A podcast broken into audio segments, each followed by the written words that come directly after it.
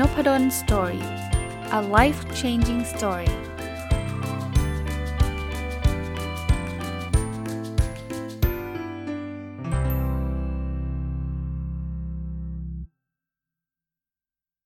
สวัสดีครับ ยินดีต้อนรับเข้าสู่นพดล Story Podcast นะครับถ้าฟังตรงวันน่าจะเป็นวันศุกร์นะนะวันนี้นะครับ ก็หยิบหนังสือเล่มหนึ่ง ของนักเขียนคนโปรดนะครับ หนังสือชื่อว่าสิ่งที่เคยมองแต่ไม่เคยเห็นของคุณหนุ่มเมืองจันนะครับ หรือผมเรียกว่าพี่ตุ้มก็แล้วกันนะครับ ก็เอามารีวิวให้ฟังนะ ก็เล็งไว้ตั้งนานแล้ว วันก่อนมีโอกาสเดินไปร้านหนังสือ ก็เลยจริง ๆ พี่ตุ้มเนี่ยประกาศในในเฟซนะแต่ว่าตอนนั้นลืมสั่งนะไม่งั้นได้ลายเซ็นด้วย ก็ไม่ได้สั่งพอไม่ได้สั่งเสร็จปุ๊บก็รอให้วางจำหน่ายในร้านหนังสือวันก่อน มีโอกาสไปเดินก็เลยหยิบซื้อมา แล้วก็เช่นเดิมนะอ่านรวดเดียวจบนะครับ เพราะว่าเป็นข้อเขียนที่ผมชอบนะครับ เป็นธีมหนังสือก็ตามชื่อเนาะคือเรามองแต่เราไม่เคยเห็น นะครับมองกับเห็นต่างกันยังไง มันต่างกันตรงที่เราไม่ได้ใช้ความคิดนะอย่างที่เรามองไปเห็นไปทุกอย่างไม่หมดเลยอย่างเงี้ยไม่ได้มีอะไร แต่ถ้าเห็นเนี่ยคือคือใช้ความคิดกับสิ่งนั้นนะครับ ก็หนังสือเป็นเรื่องเล่าเช่นเดิมนะครับ พี่ตุ้มก็จะมีบทเรียนมีประสบการณ์ มีการอ่านเจอในหนังสือเล่มหนึ่งแล้วก็เล่าเรื่องราวให้ฟังอะไรเงี้ยนะครับ ผมคัดเลือกมาแล้วกันนะจริง ๆ เรื่องนี้ก็เป็นเรื่องที่ผมประทับใจนะ คือพี่ตุ้มเนี่ยไปอ่านหนังสือชวนมุ่นชื่น แล้วจริง ๆ ผมเคยได้รีวิวแล้วเพราะผมได้รับหนังสือเล่มนั้นมา แล้วก็เอามารีวิวในพอดแคสต์แล้วด้วยนะครับ แต่ว่าชอบเรื่องอิด2ก้อนนะ ขอพูดอีกทีหนึ่งก็แล้วกันนะครับ ชวนมุ่นชื่นเนี่ยก็คือเขียนโดยพระอาจารย์พรมนะ ท่านอยู่ต่างประเทศนะ เป็นคนชาวต่างประเทศแต่ว่ามาบวชเป็นพระนะครับ แล้วก็มีอยู่ครั้งหนึ่งเนี่ยท่าน ก่อกำแพงด้วยอิฐประมาณ 1,000 ก้อนนะปรากฏว่ามันมี 2 ก้อนที่ท่านก่อผิด มันก็เบี้ยว แล้วท่านก็รู้สึกหงุดหงิด แล้วอยากที่จะลื้อกำแพงนั้นทิ้งนะครับ จนลูกศิษย์คนหนึ่งมาบอกว่ากำแพงสวย ท่านก็บอกว่ามันจะสวยได้ไงไม่เห็น 2 ก้อนที่มันบิดเบี้ยวหรอ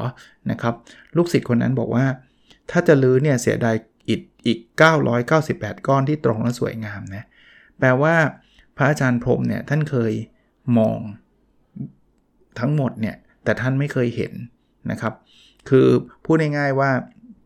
ท่านไปโฟกัส เฉพาะไอ้ก้อนที่มันแย่นะครับ ท่านไปโฟกัส เฉพาะสิ่งที่มันผิดพลาด แต่ท่านไม่เคยเห็นไอ้ไอ้ไอ้998 ก้อนที่มันดีงามนะครับ ก็เปรียบเหมือนชีวิตเราเนาะชีวิตเราเนี่ยมันก็มีอะไรที่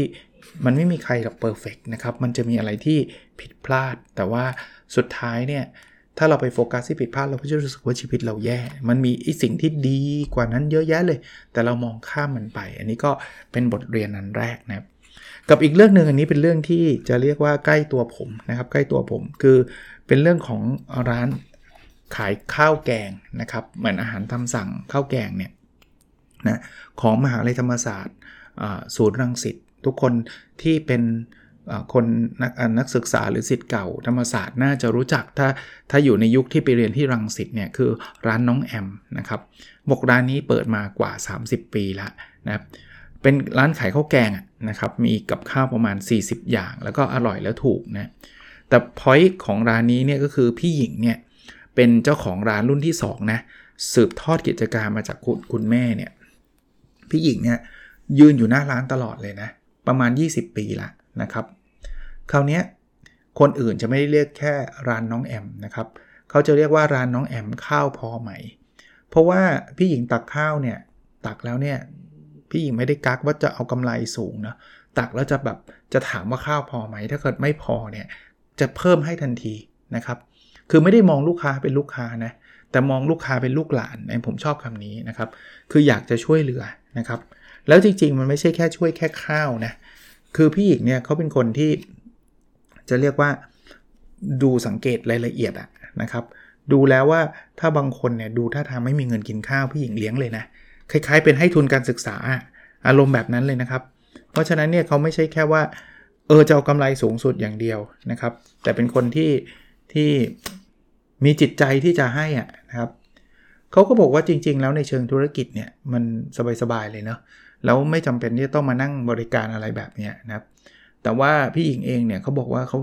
เขาอยู่หน้าร้านแล้วเขาชอบนะเขาจะได้ช่วยน้องนักศึกษาได้นะครับ เพราะฉะนั้นเนี่ยเขาได้เขามีเคสให้ฟังเยอะแยะนะครับ เช่นเขาเริ่มเห็นนักศึกษาคนหนึ่งเนี่ยกินข้าวหมูยอชิ้นเดียว แล้วไม่มีตังกินข้าวเนี่ย ก็จะไปนั่งคุยด้วยเลย แล้วก็ พอคุยเสร็จแล้วปุ๊บเนี่ยไม่ได้ให้เงินเงินนะแต่ก็ให้เป็นอาหารนะครับจะได้ไม่ต้องกังวลใจนะมีมีข้าวกินจนเรียนจบอะนะ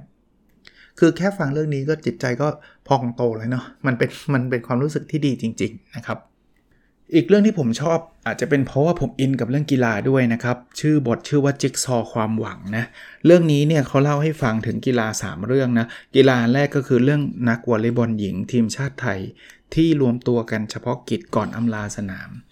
คือจริงๆถ้าใครติดตามมานะนักฟุตบอลเออโทษทีนักวอลเลย์บอลหญิงไทยเนี่ยเก่งมากนะ ต้องเรียกว่าเป็น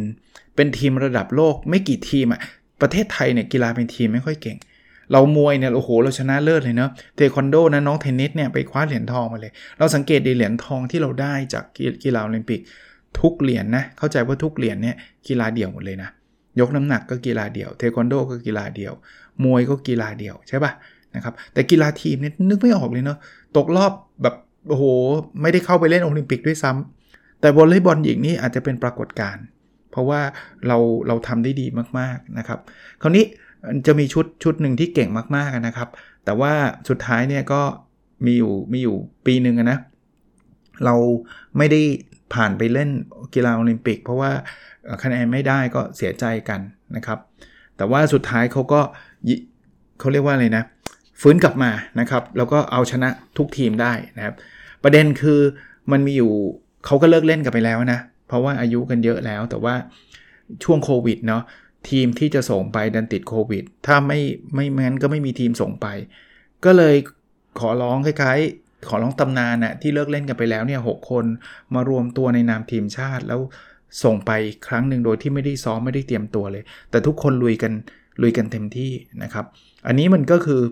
เขาบอกว่ามันเหมือนวอลเลย์บอลคือความฝันนะแล้วผมว่ามันจบเหมือนการ์ตูนเลยนะ มันคือเหมือนกับในที่สุดก็กลับมาช่วยชาติแน่นอนคงไม่ได้ถึงกับแชมป์หรอก แต่ว่ามันก็เป็น one last time สำหรับการเล่นภายใต้ธงไตรรงค์ทีมชาติไทยนะครับ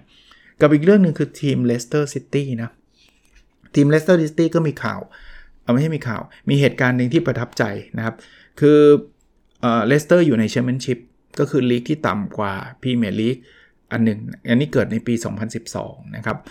คราวนี้เนี่ยอันดับ 1-2เนี่ยได้ขึ้นพรีเมียร์ลีกนะครับแล้วก็ 3-4-5-6เนี่ยเขาเรียกต้องเล่นเพลย์ออฟนะครับเลสเตอร์เจอวัตฟอร์ดครับ นัดแรกชนะ 1 1 0 นัด 2 ตามอยู่ 1 2 แล้วนาทีสุดท้ายเลยฮะ ทดเวลาเจ็บจะหมดอยู่แล้วเลสเตอร์ได้จุดโทษ คือถ้ายิงเข้าไปนี่ได้เลื่อนชั้นเลย แต่ปรากฏยิงไม่เข้า ยิงไม่เข้าแล้วโดนสวนกลับแล้ววัตฟอร์ดยิงเข้าเลยวัตฟอร์ดได้เลื่อนชั้นทันทีเลย ตอนนั้นเนี่ยห้องแต่งตัวทุกคนร้องไห้หมด แต่คุณท็อป อัยยวัฒน์ ศรีวัฒนประภาเนี่ยก็ร้องไห้นะ ซึ่งคนนี้ก็คือคือประธานสโมสรเลสเตอร์คนปัจจุบันเนี่ยนะครับ แต่เขารู้สึกว่าเป็นวันที่นักเตะเลสเตอร์มีความเป็นทีมนะแสดงว่าเขาร้องไห้กันหมดแปลว่าเขารักสิ่งนั้นมาก ปีต่อมาคือเลสเตอร์เป็นแชมป์และขึ้นพรีเมียร์ลีกเลยนะครับ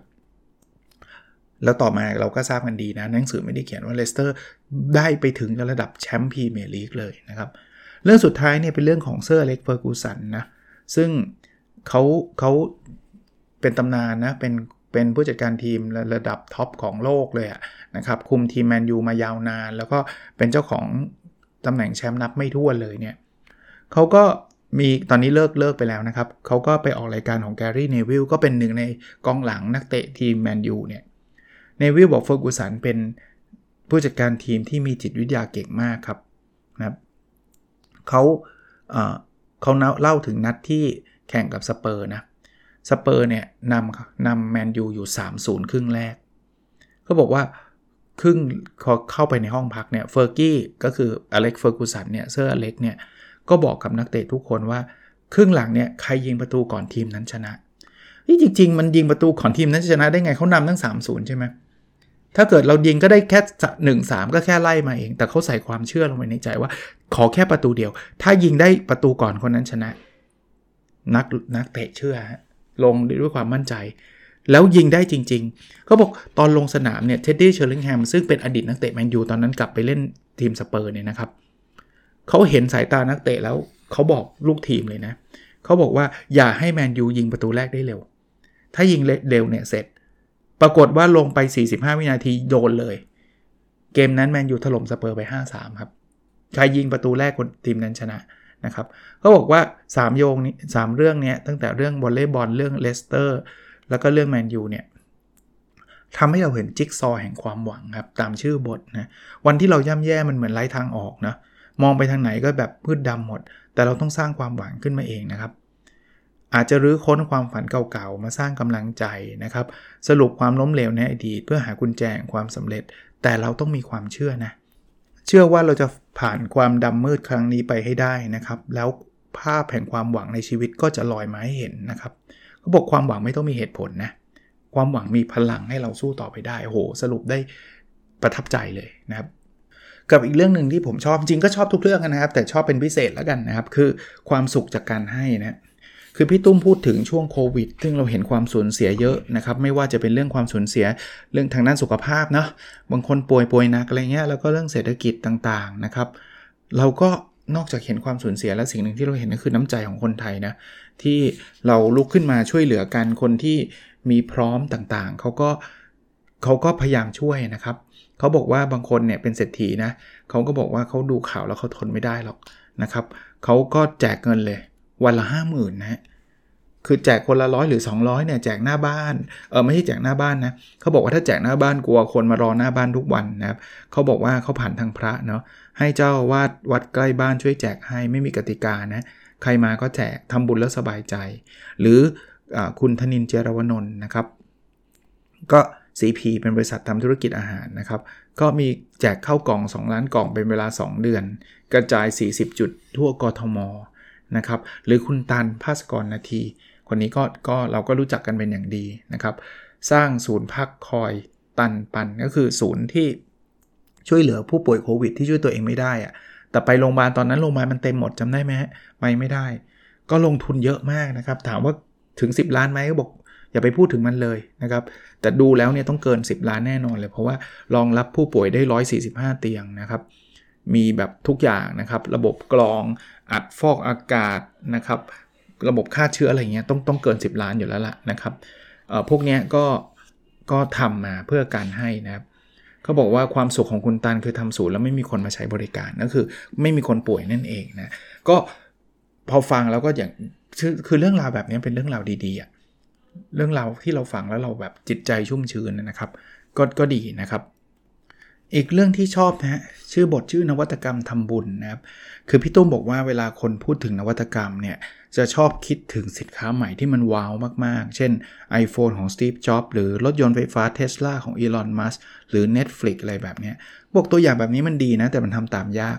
นะครับคนที่เป็น SME ไม่มีเงินทุน หรือไม่ได้เชี่ยวชาญเทคโนโลยีเนี่ยได้แค่ว้าวแต่สุดเอื้อมอะก็คือไม่รู้จะทำยังไงนะครับพี่ตุ้มกลับบอกว่าผมชอบตัวอย่างง่าย ๆ ที่ไม่ต้องประดิษฐ์ ประดิษฐ์ใหม่ แต่พลิกมุมคิดนิดเดียวกลายเป็นสินค้าขายดีนะครับ ก็ในหนังสือก็เลยมีตัวอย่างให้ให้ให้เห็นนะครับเขาบอกว่าสินค้า 2 ตัวใน7 e เ e ่ e อนะตัวแรกคือแบรนด์ซุปไก่ หลายคนคงรู้จักแบรนด์เนาะก็คือมันเป็นสินค้าแนวๆแบบคนซื้อไม่ได้กินคนกินไม่ได้ซื้ออะส่วนใหญ่เราจะซื้อแบรนด์ไปแบบมอบเป็นของฝากยอดนิยมนะเช่นไปเยี่ยมคนป่วยไปให้ผู้ใหญ่ในช่วงปีใหม่ แล้วแบรนด์เนี่ยจะขายดีในซูเปอร์มาร์เก็ตแล้วเวลาขายเนี่ยขายเป็นตะกร้าเลย หรือไม่ก็ขายเป็นแพ็คใหญ่ ๆ มันไม่มีขายปลีกเป็นขวดๆนะเพราะนั้นเวลาเราอยากจะกินมันก็ไม่ไหวไหมจะแบบซื้อทีแบบโอ้โหมันเยอะขนาดนั้นคราวนี้เขาบอกว่าผู้บริหารระดับสูงคนหนึ่งของ7 e เ e ่ e อเนี่ยเป็นคนชอบดื่มแบรนด์แช่เย็นตอนเช้า คือเขาบอกคืนไหนสังสรรค์หนักเนี่ยตอนเช้าต้องดื่มแบรนด์เย็นๆ วันไหนไม่ได้กินมาจากที่บ้านเนี่ยพอลงไปที่เซเว่นอีเลฟเว่นก็ไม่มีขาย เขาก็เลยบอกว่า เฮ้ย ให้ลูกน้องลองเอาแบรนด์มาขายเป็นขวด แช่เย็นให้เห็นชัดๆที่เคาน์เตอร์เลย ปรากฏมีคนทดลองชิมเยอะมากครับ แล้วภาพลักษณ์ของแบรนด์เนี่ยก็เป็นสินค้าสุขภาพอยู่แล้วนะถ้าจะต้องซื้อเป็นแพ็คเนี่ยมันหลายร้อยไม่มีใครซื้อไหว แต่พอขายปลีกเป็นขวดขวดเนี่ยคนทดลองนะแล้วขายดีมากครับ มันตอนสุดท้ายกลายเป็นช่องทางขายใหม่ของแบรนด์ไปเลยเนาะคือสินค้าไม่ได้ใหม่ แต่วิธีการขายใหม่ มุมมองใหม่ อย่างเงี้ยเป็นนวัตกรรมนะครับ เอาอีกอันหนึ่งนะ ที่เรามองข้ามคือกล้วยหอม สังเกตนะ ไปเซเว่นเลเว่นเนี่ยมีกล้วยหอมขายนะครับ สินค้าพื้นมากเลยปะแต่ทำไมเซเว่นเอามาขายเขาบอกว่า เพราะว่ากล้วยหอมเนี่ยเป็นผลไม้ที่ให้พลังงานสูงครับ ในเวลาอันรวดเร็ว สังเกตนักกีฬาหรือแม้กระทั่งนักร้องเนี่ยช่วงพักก็จะกินกล้วยหอมนะมันได้พลังขึ้นมานะครับแต่ปัญหาคล้ายๆแบรนด์ครับ ถ้าซื้อตามตลาดเราไปซื้อลูกเดียวได้ไหมไม่มีใครเขาขายเขาขายเป็นหวี แต่เราไม่ได้อยากกินหลายวันนะ่ะเราแค่อยากกินลูกเดียวอะคนก็ไม่อยากซื้อนะครับเซเว่นเห็นพอยนี้ถ้าอย่างนั้นเนี่ยคนไม่อยากซื้อเป็นหวี เดี๋ยวซื้อไปแล้วสุกแล้วไม่ได้กินอีกนะครับขายเป็นลูกเลยนะครับเป็นของหวานเนี่ยหรือเป็นอาหารเช้าแบบรีบด่วน ลูกหนึ่งขาย 9 บาทนะจริง ๆ ขายเป็นหวีถูกกว่าเยอะนะแต่ว่าคนไม่ได้อยากกินเยอะขนาดนั้น เชื่อไหมครับว่าตอนนี้เซเว่นเลเว่นขายกล้วยหอมได้มากกว่าวันละ 1 0 0 0 0แสนลูกครับ เป็นสินค้าขายดีเลยนะ ก็เป็นเป็นสุดยอดวิธีคิด อีกเรื่องหนึ่งนะครับ เป็นสุดยอดนักคิดที่ที่พี่ตุ้มชอบก็คือบอกหลายจุดนะครับ คุณสมบัติบุญงามอนงนะคุณสมบัติเนี่ยก็มีบทบาททางการเมืองอย่างที่ทุกคนทราบนะครับ แล้วก็ทำงานด้าน NGO โดยเฉพาะมูลนิธิกระจกเงา ก็ช่วยเหลือเด็กที่สูญหาย ตอนนี้ก็ยังทำอยู่นะคราวนี้เนี่ยเวลาจะทำให้พวก non profit อะไรพวกนี้เนี่ยนะก็ต้องมีการขอ บริจาคใช่ไหมนะครับ เพราะว่าบกรายจุดเนี่ยเขาก็จะช่วยชอบช่วยเหลือคนที่เดือดร้อน คนเดือดร้อนก็ของเขาเรียกว่าอะไรนะอบอกขึ้นมาเนี่ยนะครับเขาเขาอยากช่วยเขาจะให้ใครเขาก็ไปโพสใน Facebook เขานะครับ ใช้โซเชียลมีเดียว่าอยากช่วยคนนี้ไหม ถ้าอยากช่วยก็หลังไมค์ขอเบอร์บัญชี แล้วถ้าได้เงินมากพอก็จะปิดบริจาคนะครับ จะได้ไม่ใช่ว่าให้เงินเยอะเกินไปนะครับ แต่คราวนี้สิ่งที่เป็นนวัตกรรมเนี่ยคือความคิดใหม่ๆแทนที่จะระดมทุนเป็นเงินอย่างเดียวเนี่ยเขาเห็นโอกาสเรื่องของการสะสมแต้ม คือปกติคนซื้อเยอะเนี่ยก็จะได้คะแนนเยอะ แล้วคะแนนไปลดซื้อสินค้าหรือแลกสินค้าต่างๆ ได้ แต่คนก็ไม่ค่อยสนใจนะเอาตรงๆนะผมเองเนี่ยเซเว่นเนี่ยนะสะสมแต้มเนี่ยก็ไม่ค่อยได้ใช้อะไรมากมายหรอกนะครับคราวนี้เขาเลยขอบริจาคแต้มเลยเขาบอกว่าจะได้ซื้อของมาให้คนที่เดือดร้อนนะครับ เช่น7 e เ e ่ e อเนี่ยมันมี all member ใช่ไหมถ้าบอกสมาชิกเราเราจะได้แต้ม แล้วก็ไปแลกของซื้อได้ แต่เชื่อไหมอย่างที่เมื่อกี้ผมเล่าอะคนจำนวนมากไม่ได้ใช้แต้มอันนี้ บางคนด้วยขี้เกียจสมัครเป็นสมาชิกออม ALL member คุณสมบัติก็เลยขอบริจาคเลยเขาบอกว่าเขาจะเปลี่ยนแต้มเหล่านี้เป็นอาหารสำหรับเด็กครับ ถ้าเวลาซื้อของใน7 e เ e ่ e อเนี่ยพี่ตุ้มก็พูดเลยนะก็ประชาสัมพันธ์ผมก็ช่วยช่วยอีกทางก็แล้วกันนะพอเด็กถามร้าน เด็กในร้านถามเบอร์ ALL member เนี่ยบอกเบอร์มูลนิธิกระจกเงาไปฮะ0 6 3 9 3 1 6 3 4 0 อีกทีนะ 0639316340 คือเราแค่บอกเบอร์ไปเนี่ยไอ้ไอ้แต้มมันจะเข้าไปที่มูลนิธิกระจกเงา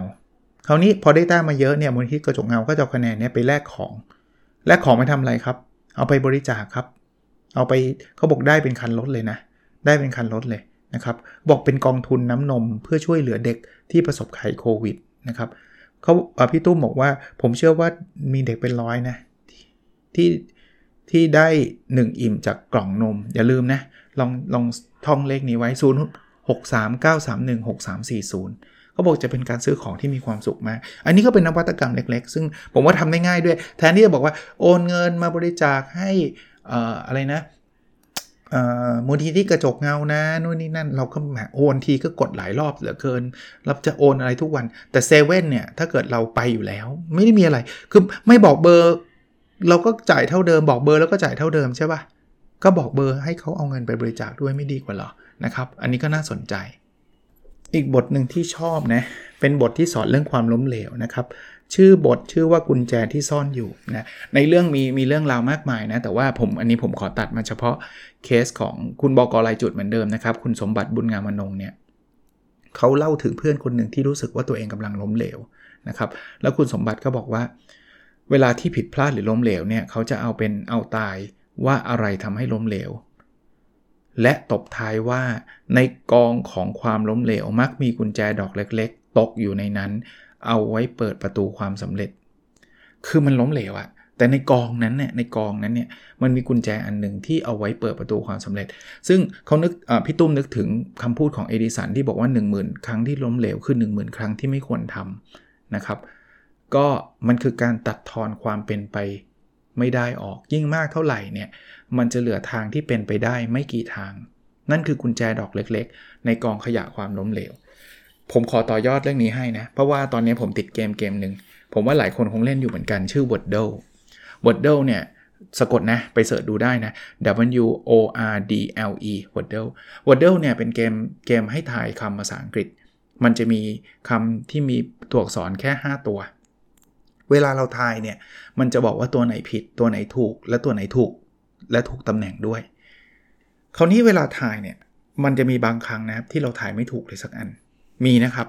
ครั้งแรกก็ไม่ถูกเลย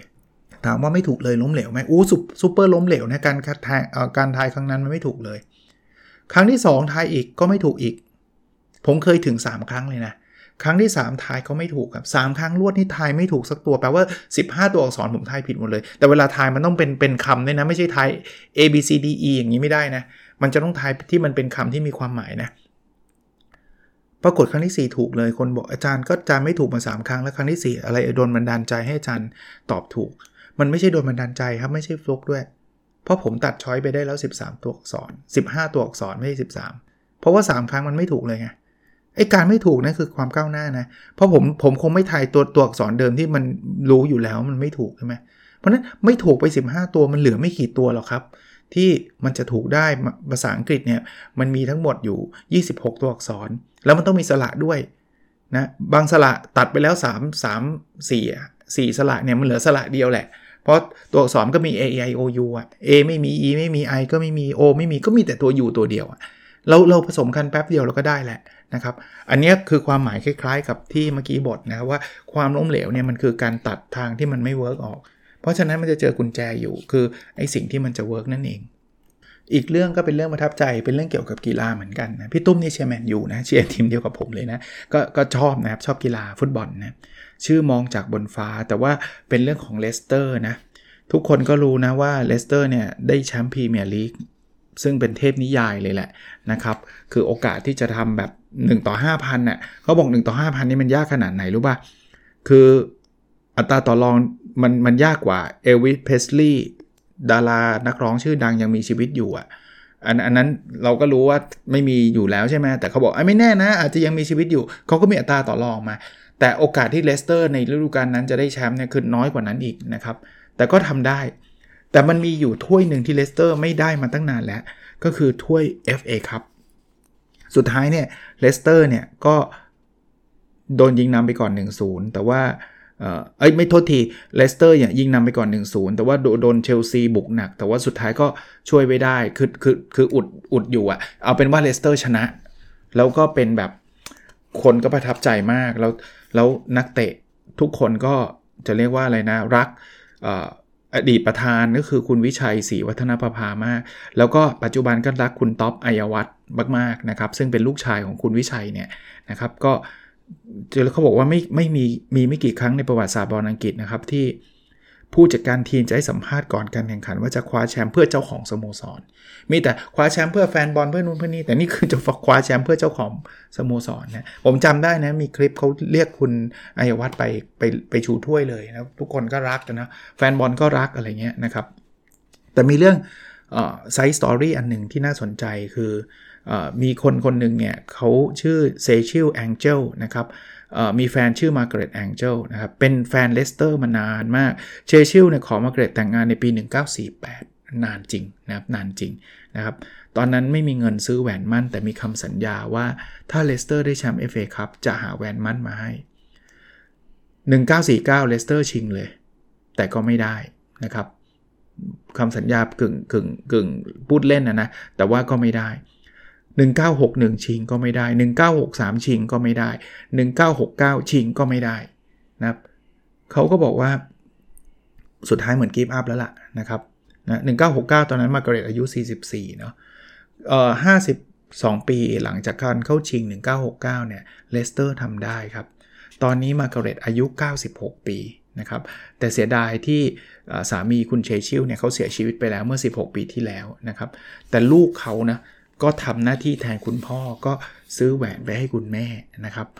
ก็เป็นแหวนในยุค 1940 เลยครับ ก็เป็นเรื่องเรื่องราวดีๆ เขาเรียกแหวนวงนี้ว่ายูรินะ เป็นชื่อของยูริตีเลอร์มองส์คนที่ยิงประตูชัยให้กับเลสเตอร์นะครับคราวนี้เลสเตอร์ทราบนะก็ทำเซอร์ไพรส์ส่งอลันเบิร์ชเนลอดีตตำนานนักเตะเลสเตอร์ไปหามาร์กเรตที่บ้าน พร้อมกับถ้วย FA ครับและเสื้อเลสเตอร์ที่มีลายเซ็นนักฟุตบอลทุกคน การเป็นแชมป์ FA ครับสำหรับนักฟุตบอล ทุกคนได้ชูถ้วยในสนามและเหรียญรางวัล แต่สำหรับแฟนอย่างมาร์กาเร็ตเธอได้แหวนหมั้นครับเขาบอกว่าเชชิลที่มองตรงจากท้องฟ้าคงดีใจที่ลูกชายช่วยเขาได้ทำตามสัญญานะถึงแม้ว่ามันจะใช้เวลา 73 ปีก็ตาม ก็เป็นเรื่องซึ้งๆนะเป็นเรื่องเป็นเรื่องที่แบบฟังดูแล้วก็มันก็เป็นเรื่องดีๆ ในจิตใจนะครับ ก็หนังสือเหมือนเดิมนะ ผมว่าใครอ่านงานพี่ตุ้มแล้ว เอาเป็นว่าถ้าชอบก็แนะนำอยู่แล้วนะครับ พี่ตุ้มก็ไม่เคยเเขียนแล้วทำให้ผมผิดหวังนะไม่ไม่เคยมีผมติดเลยแหละนะครับ แต่ว่าเอาอย่างที่บอกก็ต้องบอกเอ่ยเอ่ยเขาเรียกออกตัวไว้ก่อนว่า มันก็ไม่ได้แปลว่าทุกคนจะต้องชอบนะ เพราะว่าสไตล์ใครสไตล์มาเนี่ยบางคนว่าไม่เห็นชอบเลยก็เข้าใจได้นะครับ หนังสือนะ สิ่งที่เคยมองแต่ไม่เคยเห็นหนุ่มเมืองจันทร์แล้วรูปเออผมพูดนิดนึง รูปในหนังสือเล่มนี้เนี่ยคุณหนุ่มเมืองจันทร์เนี่ยเอามาจากคุณพิชัยแก้ววิชิตนะคุณพิชัยแก้ววิชิตก็เป็นคนที่จะเรียกว่าเป็นโมไซรับจ้างนะครับ แต่เป็นคนที่ชอบถ่ายรูปแล้วก็ลงอินสตาแกรมอะไรเงี้ยแล้วก็ปรปรากฏว่าเป็นคนที่ประสบความสำเร็จมาก ๆ เลยนะครับ มีคนติดตามรูปของคุณวิชัยเยอะมากนะครับ ผมว่ารูปสวย แล้วในรูปเนี่ยก็จะมีคำคำคมๆ เยอะแยะเต็มไปหมดเลยนะครับ ชื่อคุณพิชัยนะคุณพิชัย ก็ลองไปไปคุณพิชัยแก้ววิชิตนะลองลองไปดูรูปในหนังสือเล่มนี้ด้วยก็ได้ โอเคครับ แล้วเราพบกันในสดถัดไปนะครับ สวัสดีครับ